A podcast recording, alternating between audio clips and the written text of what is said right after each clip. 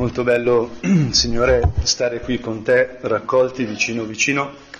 L'oratorio più piccolo aiuta anche un po' questo, forse non aiuta il predicatore che non è proprio agile e magro magro, però diciamo va bene anche così, Signore. E l'importante è stare con te, stare anzi vicino a te. E oggi inizia una settimana di preghiera speciale di tutti i cristiani, quindi non solo dei cattolici, ma tutti i cristiani, gli ortodossi, i luterani, gli anglicani, tutti in giro per il mondo, per chiedere insieme, Signore, a te l'unità. Siamo tutti un unico gregge, Signore. Anche se è dal tempo di Caino Abele che ci siamo divisi, abbiamo iniziato a lottare, ancora facciamo tante lotte, addirittura abbiamo fatto guerra in nome della religione, Signore. E, e ti dobbiamo chiedere perdono per questo. Come facciamo a rendere testimonianza al mondo del fatto che l'amore è uno solo, che c'è un'unica fonte dell'amore, che sei tu? Se noi appunto che ti seguiamo, che siamo stati battezzati, cioè siamo stati uniti a te, siamo di Cristo, siamo cristiani. Ecco, se noi non siamo uniti, e questo può sembrare lontano a noi, uno dice, vabbè, ma questo riguarda la Chiesa, il dialogo appunto tra le diverse confessioni cristiane, non è che riguarda me.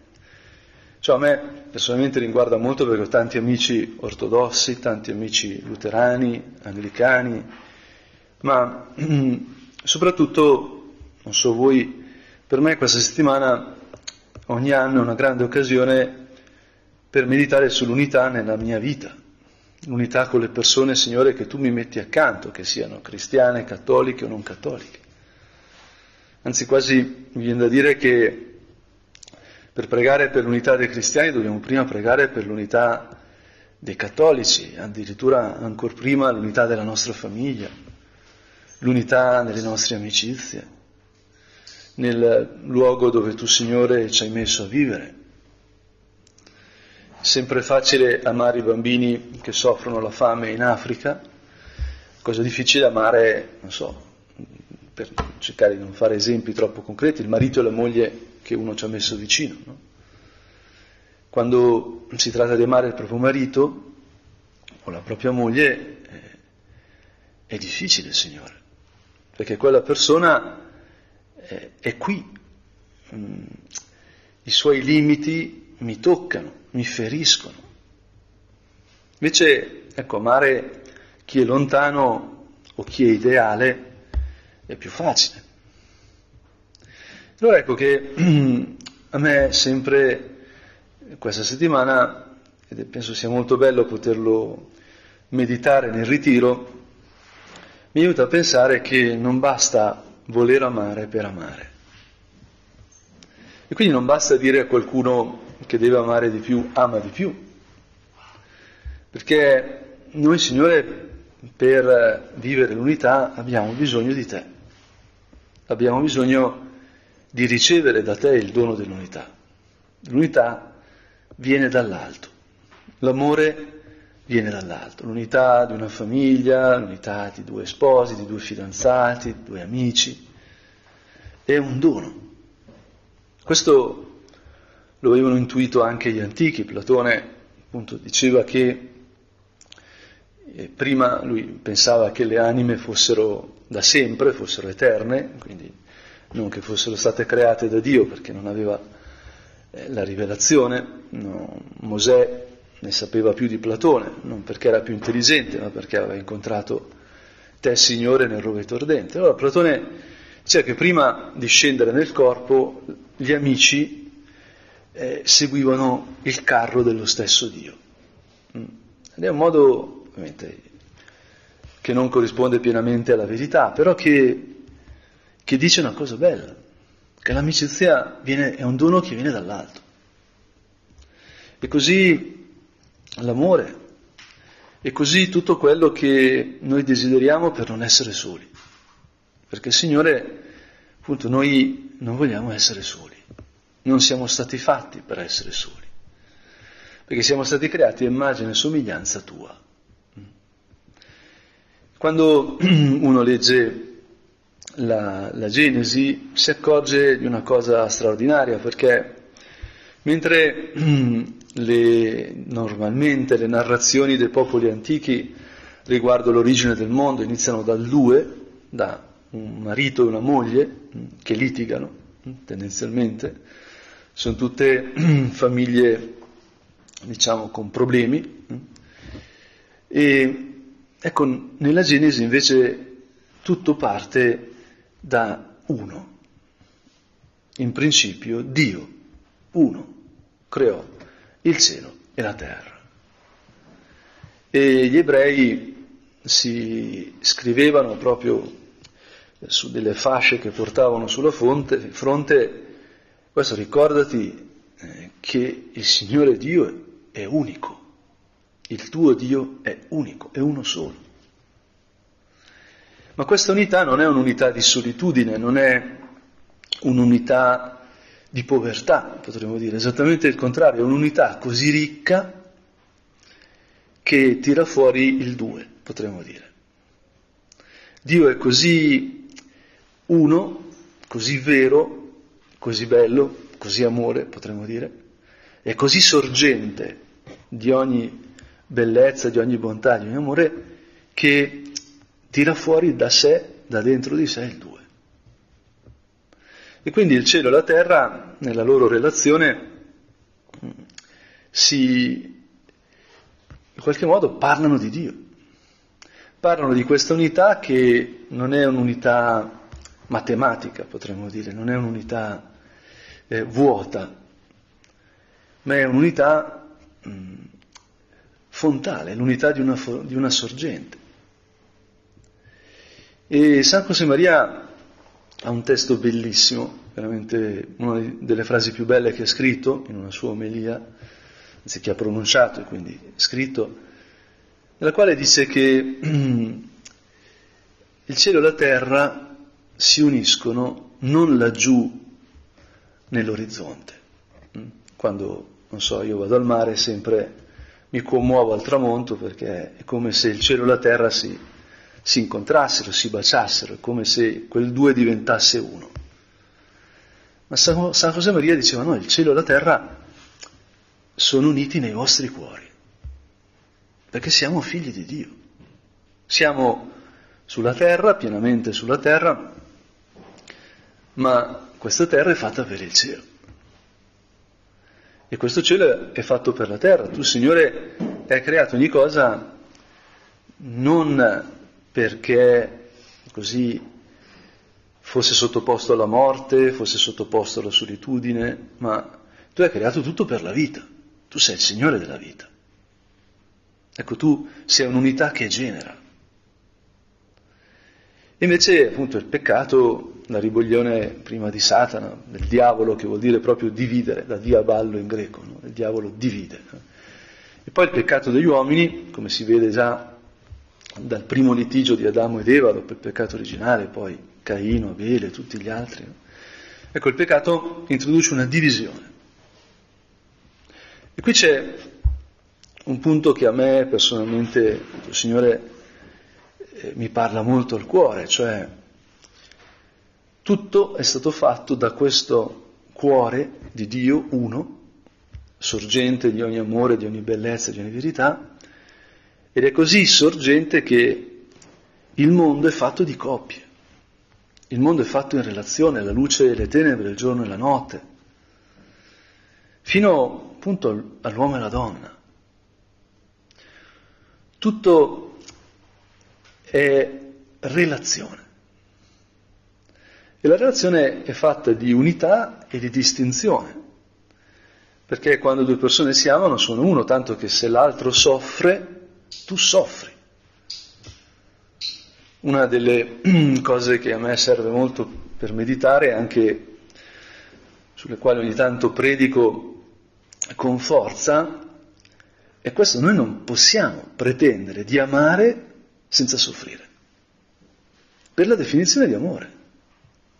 Amare vuol dire che la persona eh, che hai preso nel tuo cuore e che ti ha preso nel suo cuore, ecco, eh, è dentro di te.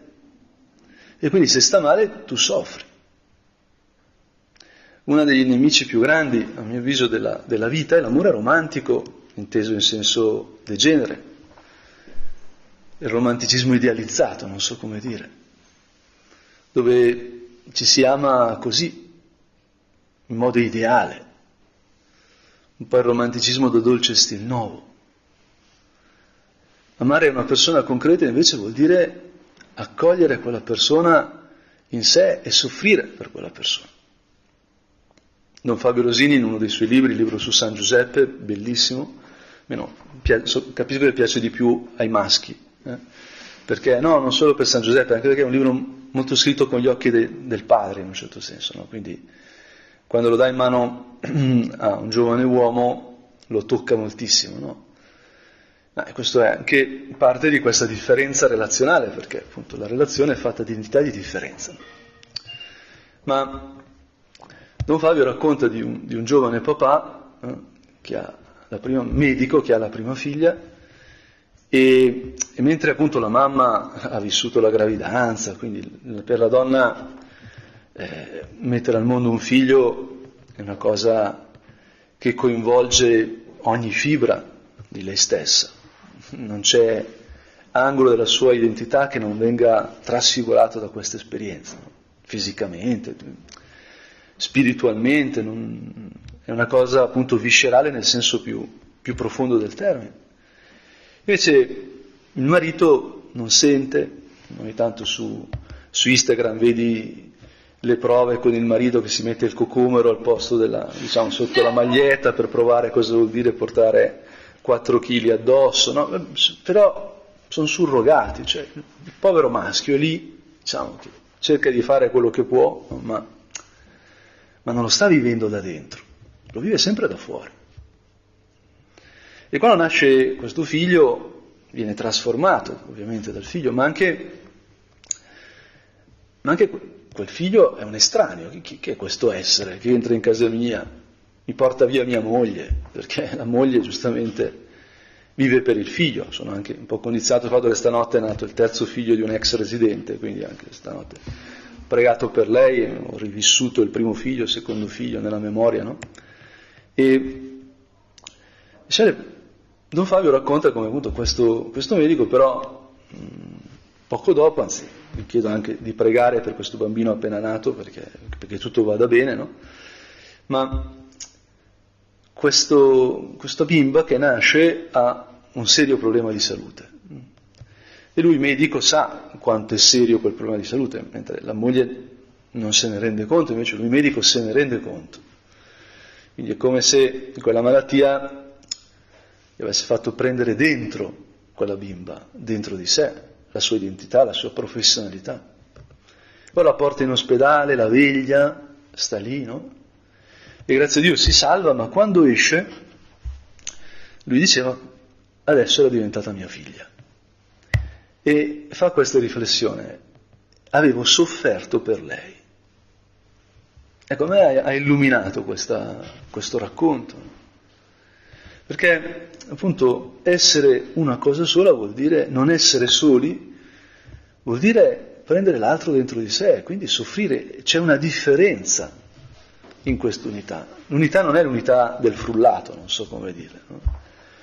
Ho scoperto che hanno aperto uno Starbucks dove prima c'era un altro negozio, non è un milkshake, non so come dire, la, l'unità, non è perdersi, ma è essere una cosa sola proprio nella differenza reciproca. La Signore, ecco che noi per riuscire ad amare e quindi a non essere soli, abbiamo bisogno che tu ci aiuti a prendere l'altro da noi in noi.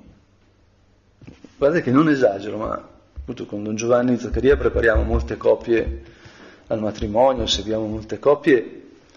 Ci sono matrimoni che saltano per la mera ragione che lei si lamenta che lui è maschio o viceversa. No, mio marito ha i peli, i cromosomi, se vuoi ti spiego diciamo, come funziona, no? No, ma mia moglie parla sempre, le donne dicono il doppio di parole degli uomini eh, ogni giorno, no? cioè, è studiato, no? non so chi ha contato esattamente le parole, no? però poi ci sono donne che invece non parlano, quindi non bisogna generalizzare, no? però è vero che, diciamo, molte volte la donna per capirsi ha bisogno di parlare con qualcuno, invece il maschio no, il maschio diciamo, sta zitto finché non schiatta, proprio, cioè quando, quando parla è perché è elaborato, infatti uno, uno dei grandi principi del matrimonio è che quando il maschio sta zitto non devi andarlo a sconcecare, cioè non devi andarlo a cercare. No? Cioè, gli indiani d'America avevano una, una, tradizione, una leggenda per cui dicevano le mamme scuò alle bimbe scuò che se il, vai dal marito che si è nascosto nella grotta, no? eh, esce un mostro e ti mangia, che è un modo scemo per dire il maschio diciamo, ha bisogno di stare da solo a volte, ha bisogno di stare zitto semplicemente perché non è donna e quindi non si capisce parlando. O la donna invece pensa che se il maschio non parla è perché ha già risolto il problema quel problema è gravissimo, perché la tradisce, ma quello sta pensando alla partita di calcio, cioè c'è una differenza. Ma questa differenza è la base dell'unità. Non è che ci si ama nonostante sia, sia diversi, ci si ama proprio perché si è diversi. In fondo Signore, quello che ci dice la Genesi, è che tu hai fatto il mondo altro da te, proprio per amore.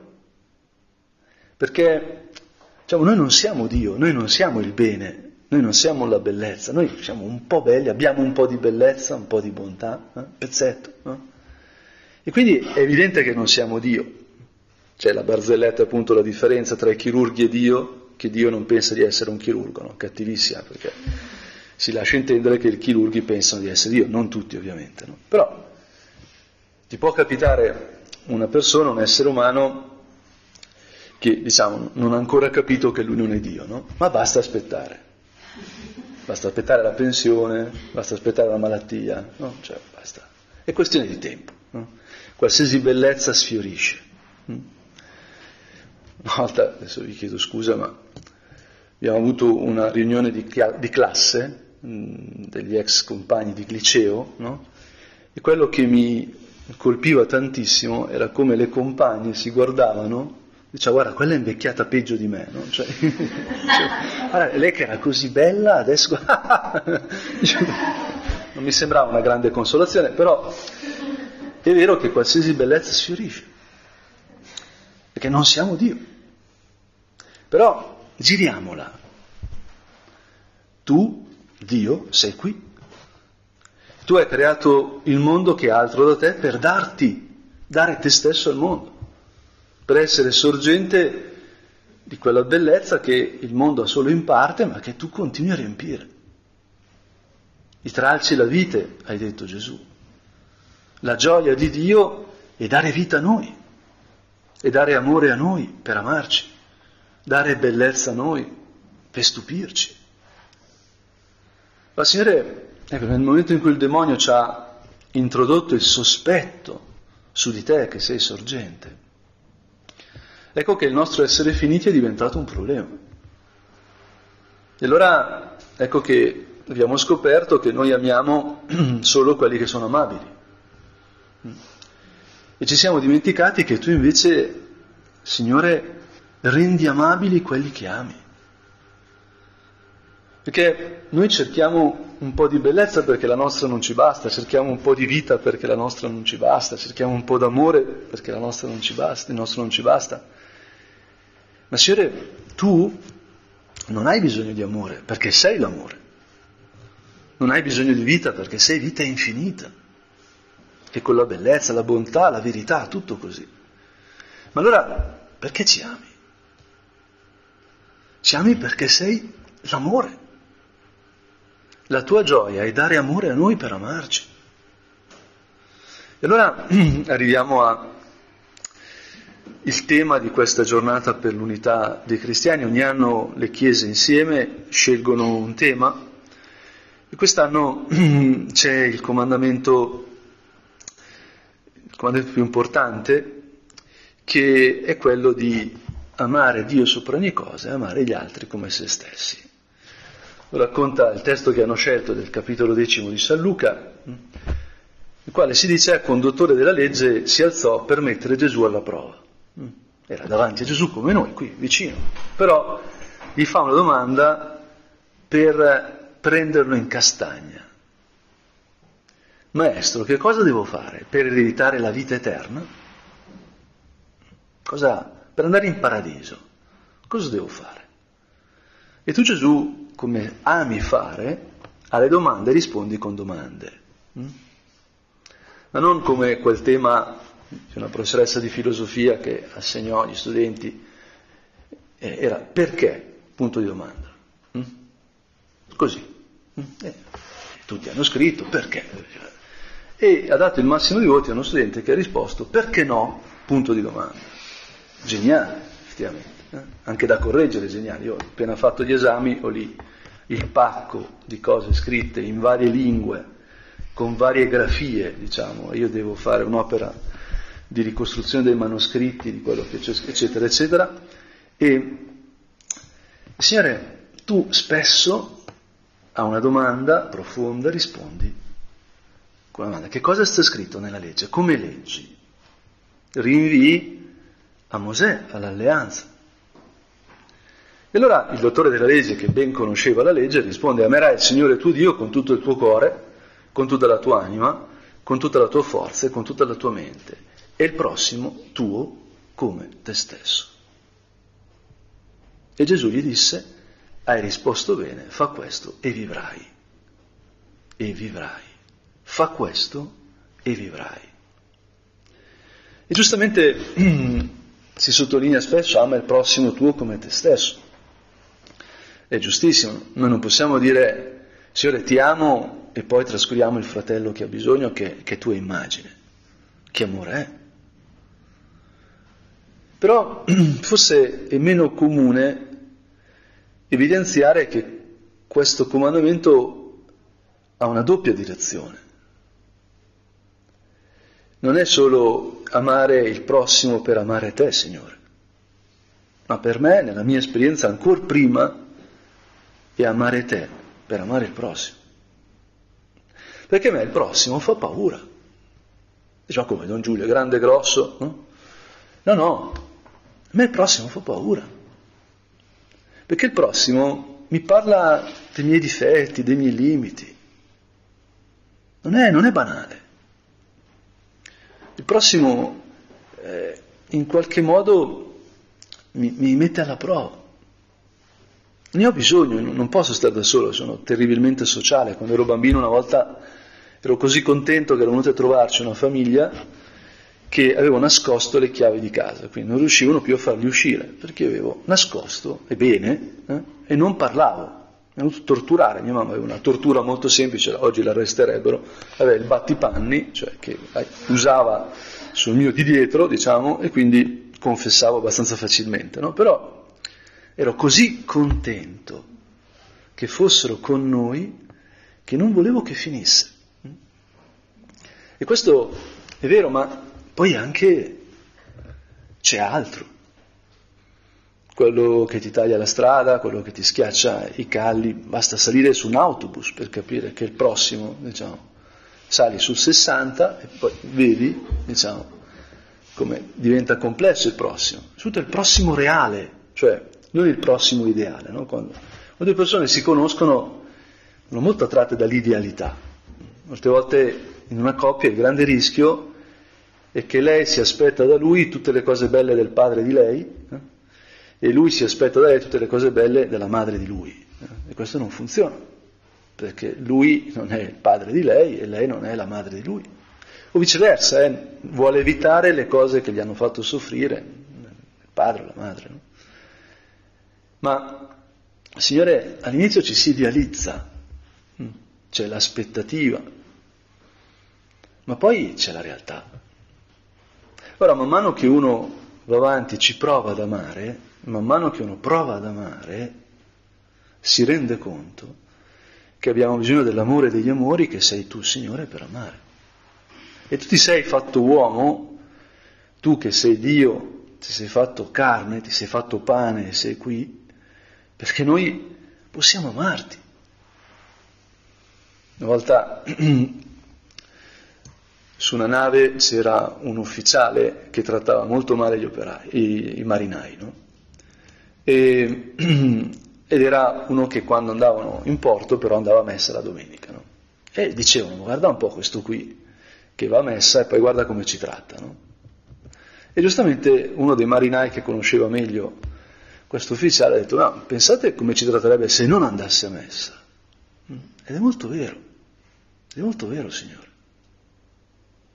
Noi siamo in un mondo che non è ideale, è reale, e ci portiamo le nostre ferite, anche le ferite della nostra famiglia, del mondo in cui viviamo. Del... Per esempio, uno dei grandi misteri è come noi italiani possiamo avere un grande complesso di inferiorità. Se vuoi sentire parlare male dell'Italia, parla con un italiano. No? Questi giorni sono stato con un francese, mio ex studente, no? sacerdote, e i francesi non hanno questo problema, diciamo così. Tendenzialmente è l'opposto, no? Anzi, stamattina da Don Fabio Rosini, per questo mi, mi, veniva in mente quello che vi ho citato, e giustamente lui diceva a Don Fabio, sto traducendo il suo libro in francese, no? Dice, certo, per i francesi è difficile però leggere un libro di un italiano, no? Perché eh, hanno invece un forte complesso di superiorità, no? Perché noi Invece non siamo così, diciamo. No? Eh, adesso non parlo di spagnoli per rispetto dei presenti, ma conosco anche molto bene quel mondo, diciamo. Adesso non, non si tratta di fare esempi concreti, no? Però giustamente ne parlavo con una persona che è molto sapiente e mi diceva, eh, certo, noi abbiamo perso una guerra, abbiamo perso la seconda guerra mondiale, no? quindi c'è una ragione cui portiamo una ferita. Ma Signore, ma non importa le ferite che abbiamo, la nostra famiglia, la nostra infanzia, quello che ci succede all'università, quello che ci potrebbe succedere da un'altra parte, quello che importa è che tu sei qui con noi, Signore. È amare il Signore tuo Dio con tutto il tuo cuore, con tutta la tua anima, con tutta la tua forza e con tutta la tua mente. E allora amerai il prossimo come te stesso, in primo luogo amerai te stesso. Perché il grosso, grosso problema di amare il prossimo è che puoi amare il prossimo solo amandolo come te stesso, ma se tu non ti ami, se tu ti vedi brutta, come vedrai gli altri belli? È impossibile. Se tu ti pensi cattiva, come vedrai gli altri buoni? No, no, ma io invidio, so che le mie amiche sono più belle di me, quindi le invidio. No, guarda che non è così. Le idealizzi. Non stai vedendo la tua amica, stai vedendo un pezzetto idealizzato della tua amica. La tua amica ha limiti, difetti, come te, più di te. La persona reale è sempre limitata, ma è creatura di Dio, figlia di Dio. È in comunione con questa sorgente. Allora, Signore, se noi veramente rivolgiamo il nostro cuore, la nostra anima, la nostra forza, la nostra mente a te, sapremo amarci e amare gli altri e non saremo soli. E saremo capaci di unirci, non perché tutto va bene, non perché guarda com'è bella quella persona, come buona, neanche per ingenuità.